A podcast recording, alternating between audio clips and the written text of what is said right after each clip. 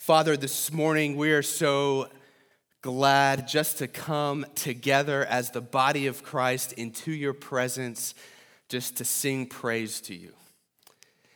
And Lord, my prayer this morning is, is so simple, but it's our prayer every single week. And that is, Lord, as a result of being here, as a result of being together, as a result of being able to sing these amazing truths about you, Uh, as a result of being able to look into your word that you have given us so we can know you, Lord, I pray we would all walk out of this room with a bigger faith with a bigger view of who you are and more love for you. Lord, we pray that you would use these times as we worship to transform our hearts. And God, we pray you would do this now because we believe that only you can do that work. So I pray as we study Jonah, as we study the book of Romans as well, Lord, you would use your word by your spirit to change us. Literally, change our hearts, change our minds in this moment. Lord, I pray you would help us to know in our gut, at the core of our being, that if we have faith in your Son, Jesus, that we are truly your daughters and your sons. That you have redeemed us and you are doing a work inside of us that you will be faithful to complete. Help us to believe that this morning, Lord. I ask these things in Jesus' name. Amen. So, two weeks ago, uh, we were continuing in our study of Jonah. We took a break last week when Nick preached for us, but two weeks ago, when we were studying it, I mentioned to all of us how the scriptures teach us that God created us with a mind and with a heart. Our mind is where we reason, where we process information, where we study, we think, we, we do all of those things. And our heart is where our emotions and our motivations are.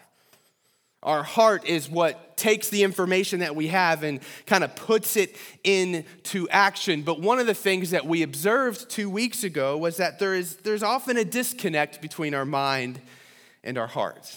At least in my life, there's usually a big disconnect there. Our mind will tell us what we should do, and our heart is just going to do what it wants to do.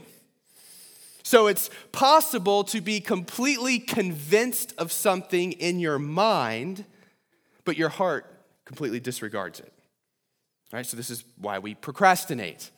Your mind tells you this is what you should do, but your heart's gonna do what it's gonna do, right? This is how we rationalize stupid decisions. Our mind says this is what would be right, this is the wise decision to make. Our heart is gonna do what it's gonna do, and then our heart will hijack our mind and make it reason or rationalize why we did what we did. Mind heart disconnect, something I think we all experience and all struggle with. And this is something that can be so frustrating to us, especially when we need to change. When we have a struggle or a habit in our life that we want to get away from, our minds can be convinced that we need to get away from that habit or we need to create new, better habits, but changing our minds is a whole lot easier than changing our hearts. And I think we see this struggle in the book of Jonah.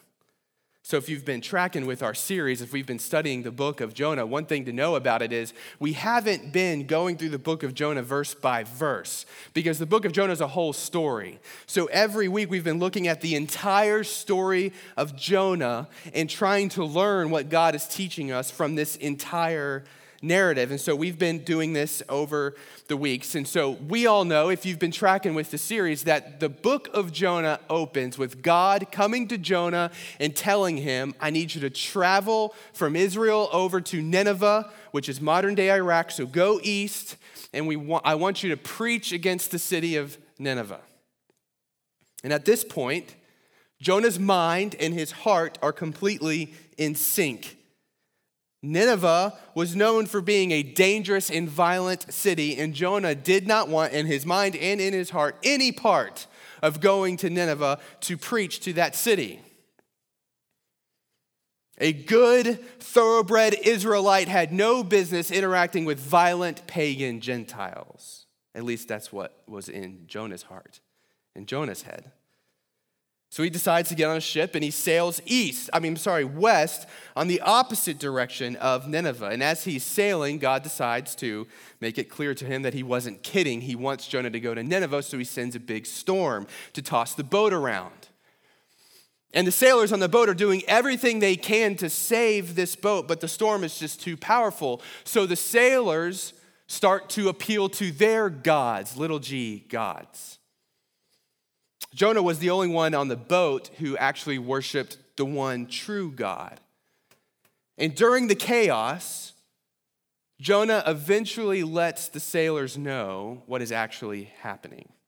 We'll read that together. If you look at Jonah chapter 1, starting in verse 9, look at what it says there. It says, Jonah answered the sailors on the boat, I'm a Hebrew I worship the Lord. When you see Lord there, it's in all capital letters in your Bible because the Hebrew actually says Yahweh. I worship Yahweh, who, which is the name of the God of the Bible. I worship Yahweh, the God of the heavens, who made the sea and the dry land.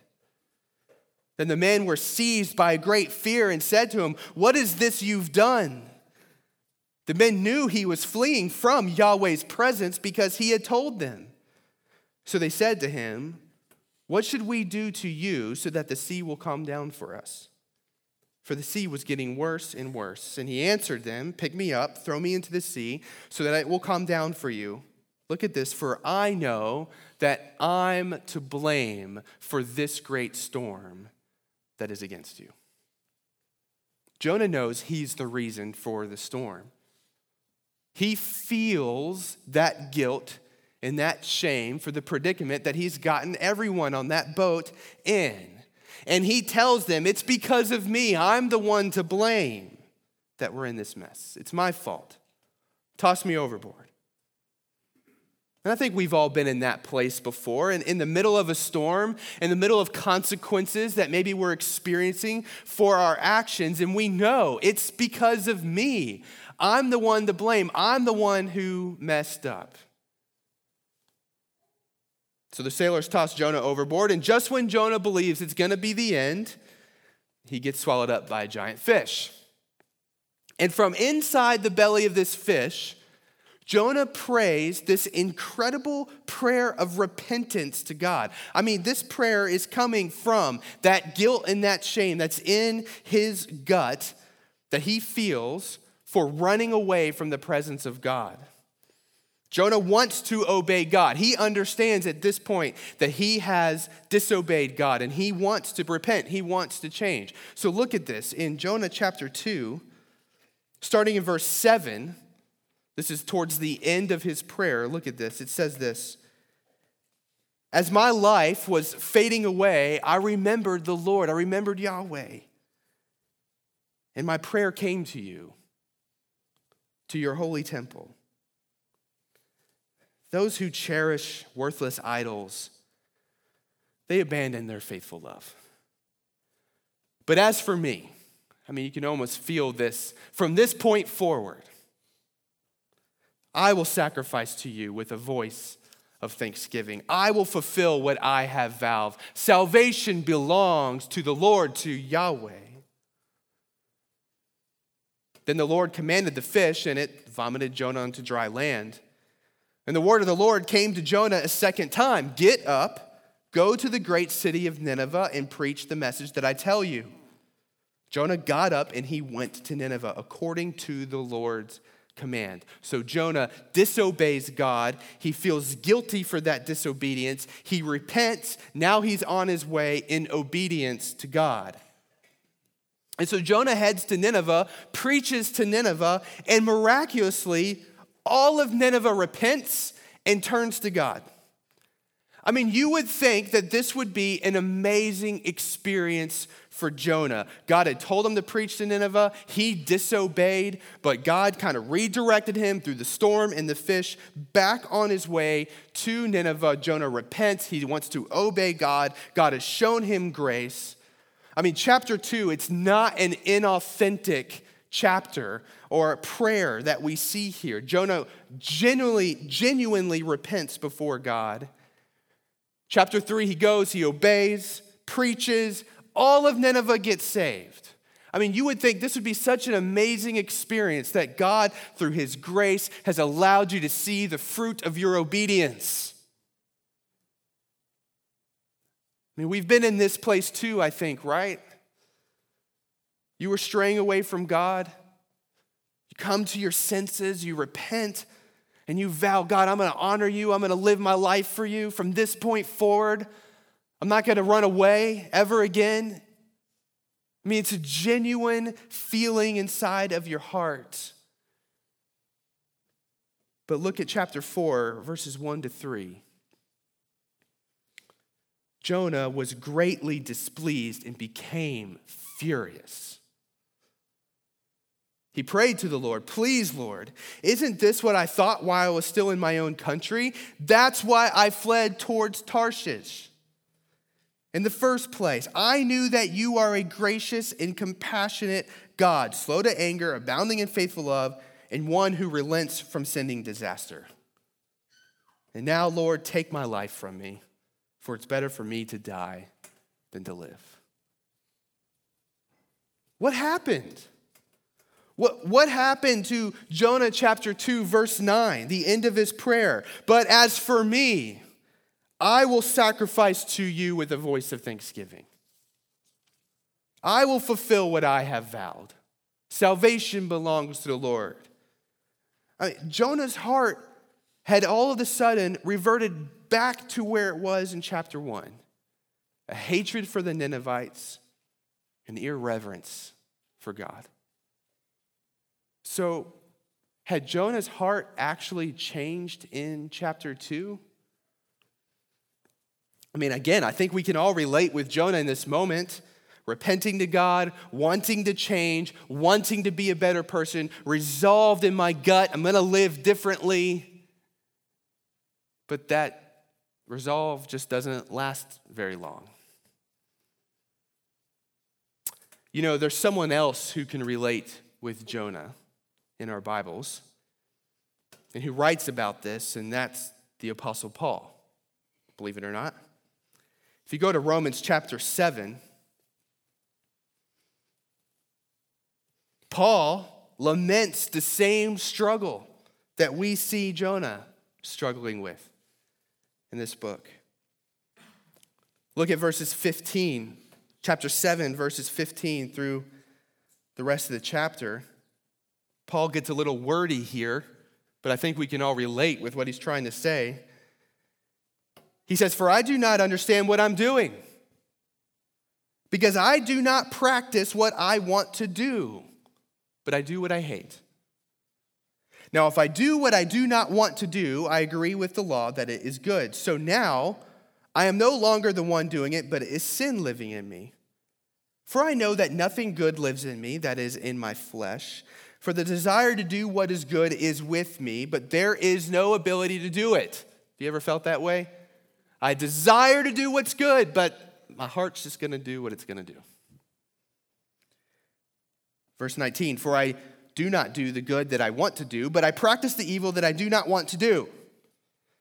Now, if I do what I do not want, I am no longer the one that does it, but it is sin that lives in me. So I discovered this law. When I want to do what is good, evil is present with me. For in my inner self I delight in God's law, but I see a different law in the parts of my body, waging war against the law of my mind, and taking me prisoner to the law of sin in the parts of my body. What a wretched man that I am! Who will rescue me from this body of death? Paul is saying there's this war waging inside of him, this war where there is a part of him that wants to honor God, wants to obey God, but there's another part of him that does not live that out. Why can't I do what I want to do, and why do I keep doing the things that I don't want to do? Why can't I change? What's going on inside of me? And if you look back to verse 20 in Romans 7, Paul says something interesting. It might have been confusing at first.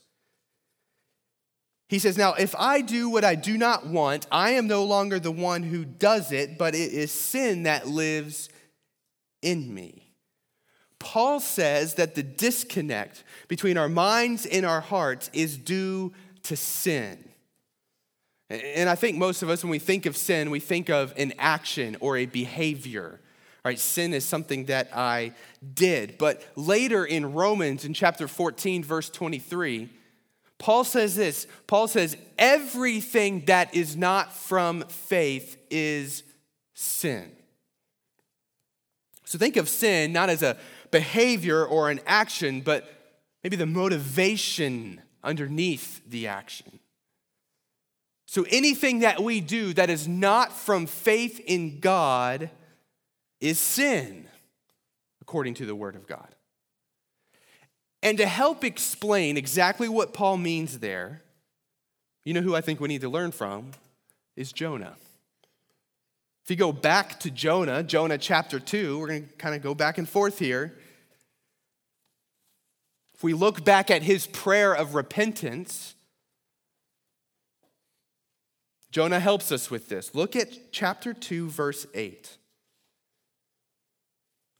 Those who cherish worthless idols abandon their faithful love. In other words, those who cherish worthless idols abandon God, abandon their faith in God. And you go, okay, well, what's an idol? Simply put, an idol is anything that we vainly put our hope in anything that we vainly put our hope in. And, and the word for idol here in chapter 2 literally means empty vanity or vapor. Okay, so, so think of this. Think of the sailors that were on the boat with Jonah during the middle of that storm. The text says in chapter 1, verse 5, that the sailors were each crying out to their own gods to save them. Now, none of the sailors were worshipers of the one true God. So they were crying out to false gods, to idols who were worthless. They were worthless because they didn't exist. They weren't there. It was empty. They, just, they have no power because they're not there. And so, as Jonah chapter 2, verse 8 says, these gods were empty vanity. They're vapor. You're crying out to nothing. So, putting your hope in idols is vanity because idols can't do anything for you. I mean, who was it that calmed the storm for the sailors? It wasn't their false gods, it was the one true God. And then all the sailors became worshipers of that one true God. And so while Jonah is confessing this in, in chapter 2, that cherishing uh, worthless idols is to abandon God, I, I think Jonah's repenting of himself doing this. I mean, look at the whole prayer. If you start at verse 7, just that, that section, it says, As my life was fading away, I remembered Yahweh, I remembered you. And my prayer came to you, to your holy temple. Those who cherish worthless idols, it's like he's he's starting to get this. Abandon you, God, abandon your faithful love. But as for me, I will sacrifice to you with the voice of thanksgiving. I will fulfill what, fulfill what I have vowed. Salvation belongs to Yahweh and no one else, nothing else, to the God of the Bible. So, in Jonah's disobedience, he wasn't calling out to false gods, but Jonah was putting his hope in something other than God, something worthless as he fled God. Jonah was doing something, Romans chapter 14, verse 23, that was not from faith in God. And so when we talk about this disconnect between our minds and our hearts, when we struggle with doing the things that we do not want to do, the scriptures are showing us that there is a part of us that is operating off of faith in God. There's a part of us that wants to obey God. We believe His word. We want to trust Him. We believe that everything He tells us to do is for our joy. But there's another part of us that operates off of sin. It does things that are not from faith in God. In other words, it operates off of faith in idols. So here's the disconnect part of us operates off of faith in God, and part of us operates off of faith in idols. And I believe that the reason that Jonah chapter 4, the last chapter of Jonah, records this weird encounter between Jonah and a plant. I'll explain it in a second. Is to help us to understand what it's like to have faith in idols. Uh, if you remember, after Nineveh repents to God, Jonah gets angry because God decides to show mercy and not destroy the city. And so, what Jonah does is he goes and he sits on the side of a hill and he's all grumpy and he's pouting because God didn't destroy the city. And he's, so he's sitting on this hill overlooking the city. And as Jonah is sitting there, God uh, appoints a plant to grow and provide him shade. And the text tells us that Jonah was very pleased with this plant. But then the next morning, God commanded a worm to kill the plant. And on top of that, God commanded an easterly wind, so it raised the temperature, and He also commanded it to be a nice sunny day, so the sun was beating on his head, and it was hot. So Jonah was angry that the plant died. And then let's pick up the story. Chapter 4, verse 9. Then God asked Jonah, Is it right for you to be angry about the plant? Yes, it's right, he replied. I'm angry enough to die. So the Lord said, You cared about the plant, which you did not labor over, and you did not make it grow. It appeared in a night and perished in a night. But may I not care about the great city of Nineveh, which has more than 120,000 people who cannot distinguish their left from their right? As well as many animals. What's God doing here? I mean, it's like God is intentionally provoking Jonah, and that is what God is doing. He's intentionally provoking Jonah to teach us and to teach Jonah something about our hearts. Why is Jonah equally angry about God being merciful to the people that he hates and that there is no longer a plant to give him shade? Why does Jonah care about the life of a plant more than the life of 120,000 people? That's the big question in chapter 4. Jonah, you care more about the life of a plant than 120,000 people. And the answer is because both of these things are evidence that the idol Jonah has placed his faith in is not delivering. And it shows that even in the midst of Jonah's genuine repentance in chapter 2, his heart still struggled with hope in idols. Inside of Jonah is a game of ping pong going on, back and forth faith in God, faith in idols, faith in God, faith in idols. One moment he repents of his sin, and the next moment he's putting his hope back in his idols. And I think the idol that Jonah puts his hope in is control. When God called him to go preach to Nineveh, he fled. He was trying to control the situation. He knew God was merciful, he knew God was going to do a great work of salvation. So, to control the situation, he goes in the opposite direction. What brings Jonah back? A very unusual way for God to tell Jonah, I'm in control. He commands the weather, he commands the great fish to swallow him. But even when Jonah does obey God and God does show mercy to the Ninevites, Jonah ping pongs back to wanting to be in control again. But the reality is, is that this idol of control is worthless. It's empty vanity. It is a vapor. This idol can do nothing for Jonah. Jonah, and all of us for that matter, are in control of nothing. So, in the plant episode, it's clear God controls the plant, God controls the wind, God controls the sun. Jonah does not. When Jonah had faith in God, he went with God's way. When Jonah has faith in his idol and doesn't get his way, he's left bitter, angry, frustrated, lonely, sitting on the side of a hill. frustrated that his idol won't give him what he wants. Jonah goes back and forth faith in God, faith in idol. I mean, you've been there before. I've been there before. H- how do we change? How do we make this genuine desire to follow God and lay down our idols consistent?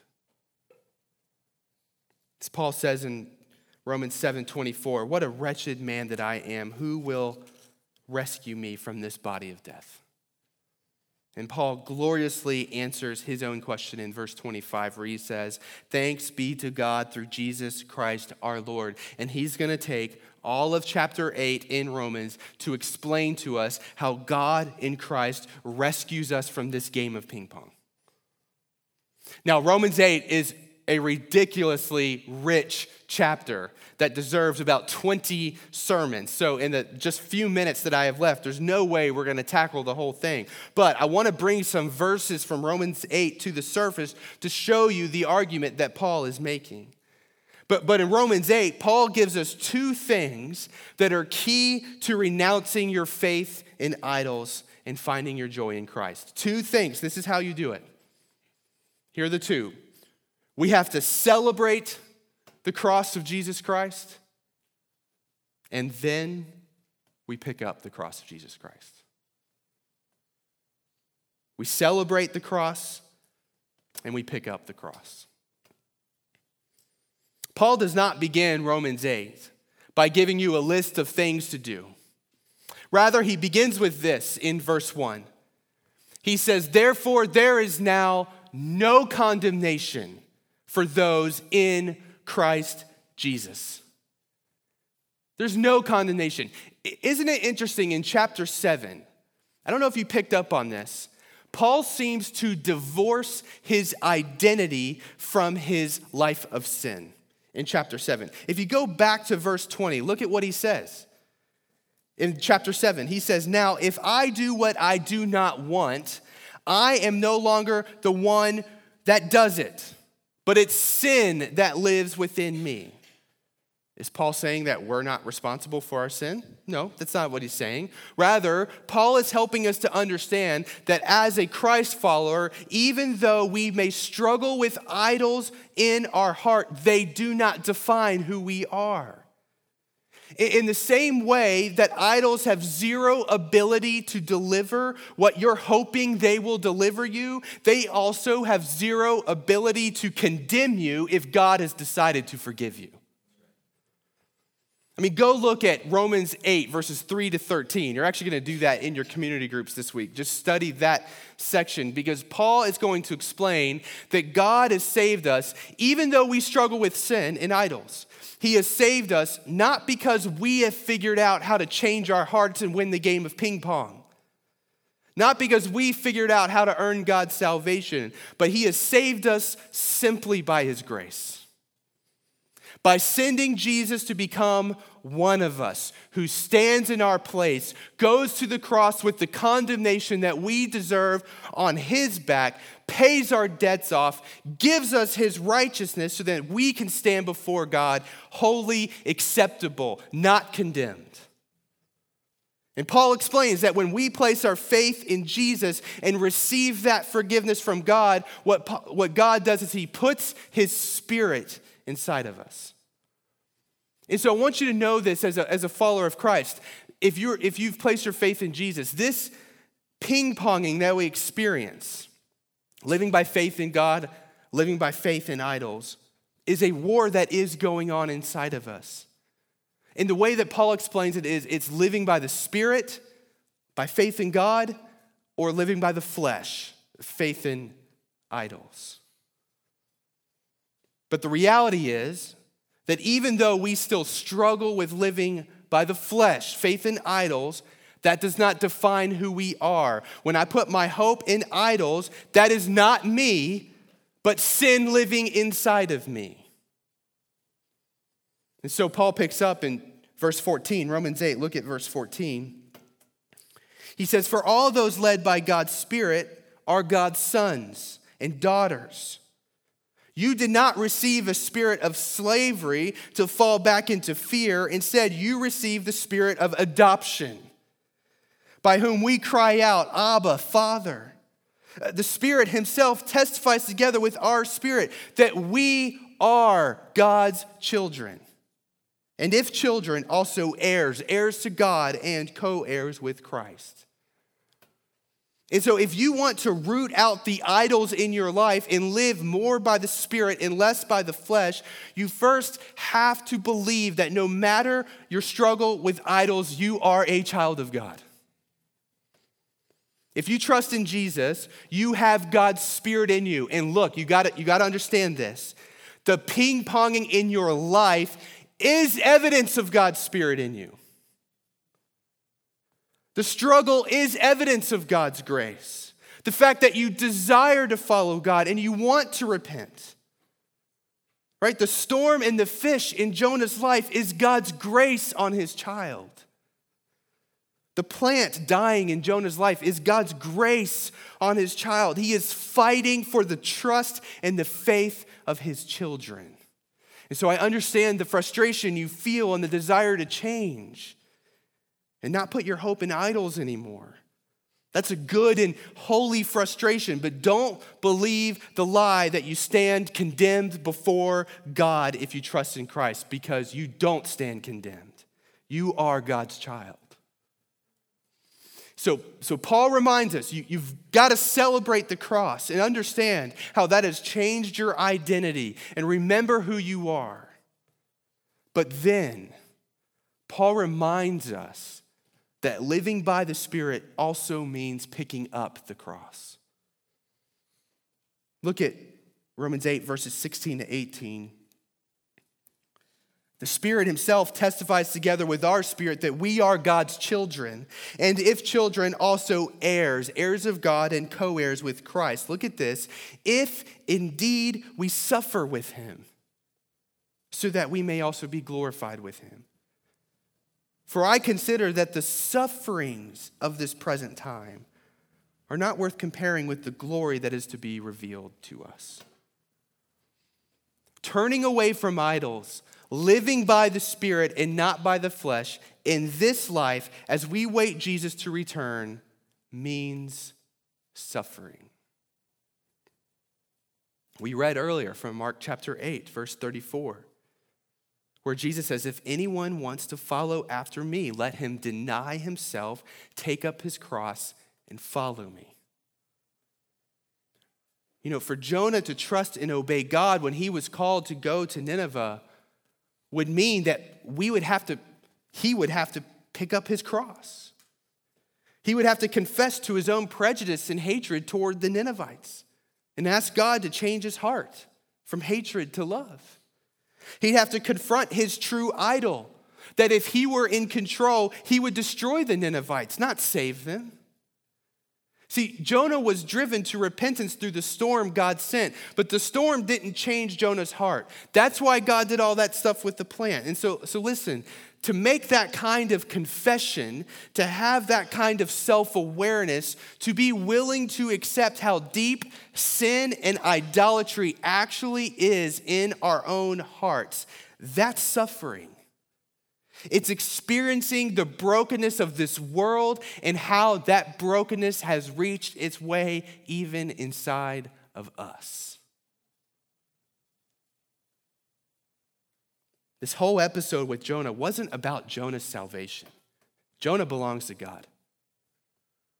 It was about confronting his idolatry. And every one of us, as children of God, need to confront our idolatry. Listen, there is no such thing as following Jesus on this side of glory without suffering. The cross is not to be enjoyed, it is to be endured as we wait and taste for the glory that is to be revealed. And the longer you follow Jesus and the more you pick up that cross, you realize that having faith in God is what leads to life and joy, not faith in worthless idols. And so, listen, here's a question I need you to, to think about. What in your life do you need to endure out of faith in God rather than indulge out of faith in your idols? What in your life do you need to endure out of faith in God instead of indulge out of faith in your idols? Where, where do you need to change? What are you not willing to endure to see that change occur? Uh, are you frustrated because in your mind you want so badly to never look at porn again, but your heart keeps dragging you back to it? And if you have faith in Christ, you need to understand that that struggle and that idolatry does not define you. The cross is triumphant in your life. You are a child of God, and this is important. God is not ashamed of you. But you need to pick up your cross. And that means suffering, which means you need to bring that struggle into the light and confess it to someone. That's hard. It means having the self awareness and humility to know that you probably have an addiction and you need help. That's hard. It might mean you need to go a while without a smartphone and an internet connection. I mean, that all might sound radical, but it's for your joy. And I promise that idol will not deliver you anything, it's worthless. The suffering that God calls you to is His grace in your life because He wants to change your heart. Are you frustrated because in your mind you want to feast at God's word every single day, but your heart keeps you in bed or scrolling through your phone every time you sit down?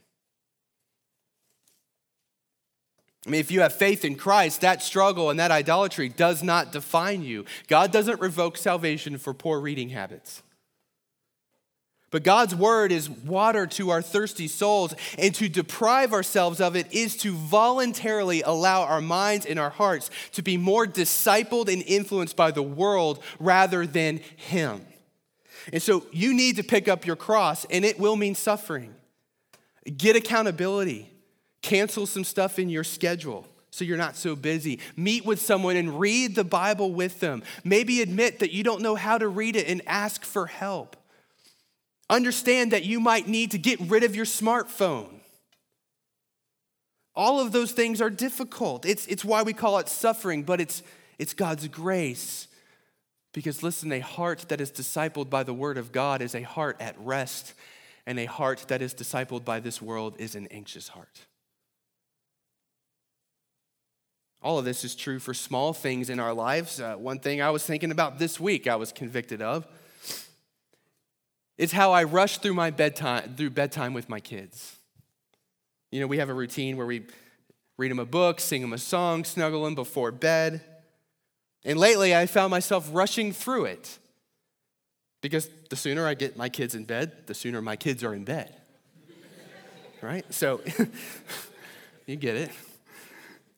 Right? So instead of making the time meaningful where I can talk with them, read with them, sing with them, shepherd their heart in that moment, I rush and I get frustrated at them if they ask too many questions. Now, I'm not condemned under this, but because God's Spirit is in me, there's conviction.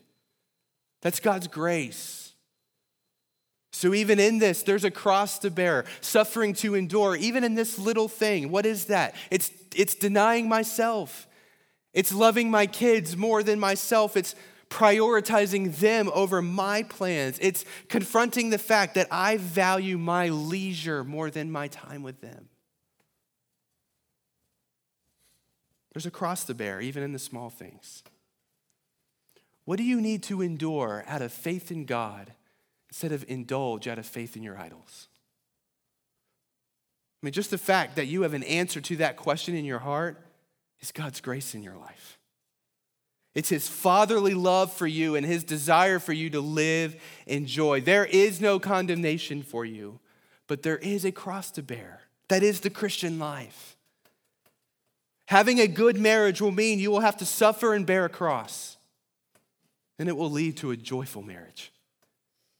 Evangelizing your neighbors will mean you will have to suffer and bear a cross. And man, will that be joyful when you see one of them get baptized. Being generous with the money that God has entrusted to you will mean that you will have to suffer and bear a cross. And how joyful it will be to see your money go towards God's kingdom versus just things for you. Loving your neighbor will mean you'll have to suffer, disrupt your plans, go out of your way, and bear a cross. But listen, all of this is for your joy.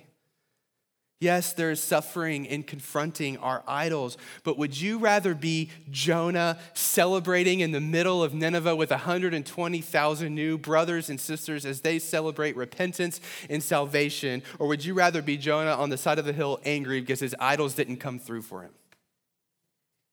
Which one? Paul tells us in Romans 8, verse 18 For I consider that the sufferings of this present time are not worth comparing with the glory that's going to be revealed to us. Let me pray for us.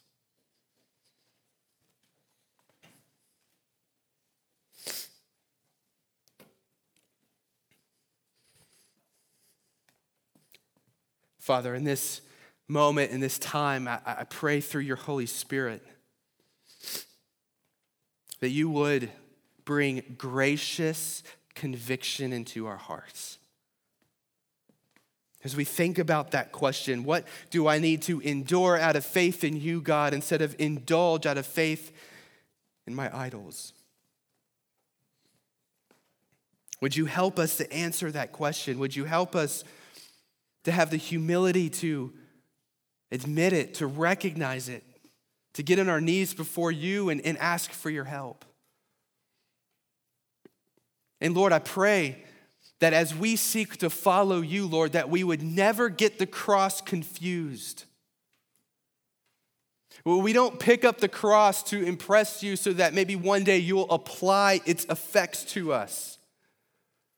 No, Lord, by your grace, you have saved us in and through Jesus and what he did on the cross. And now, as a loving Father, you are shepherding us towards holiness because, Lord, you designed us and it is for our joy. Help us to believe that, that how you have called us to live, it's for our joy.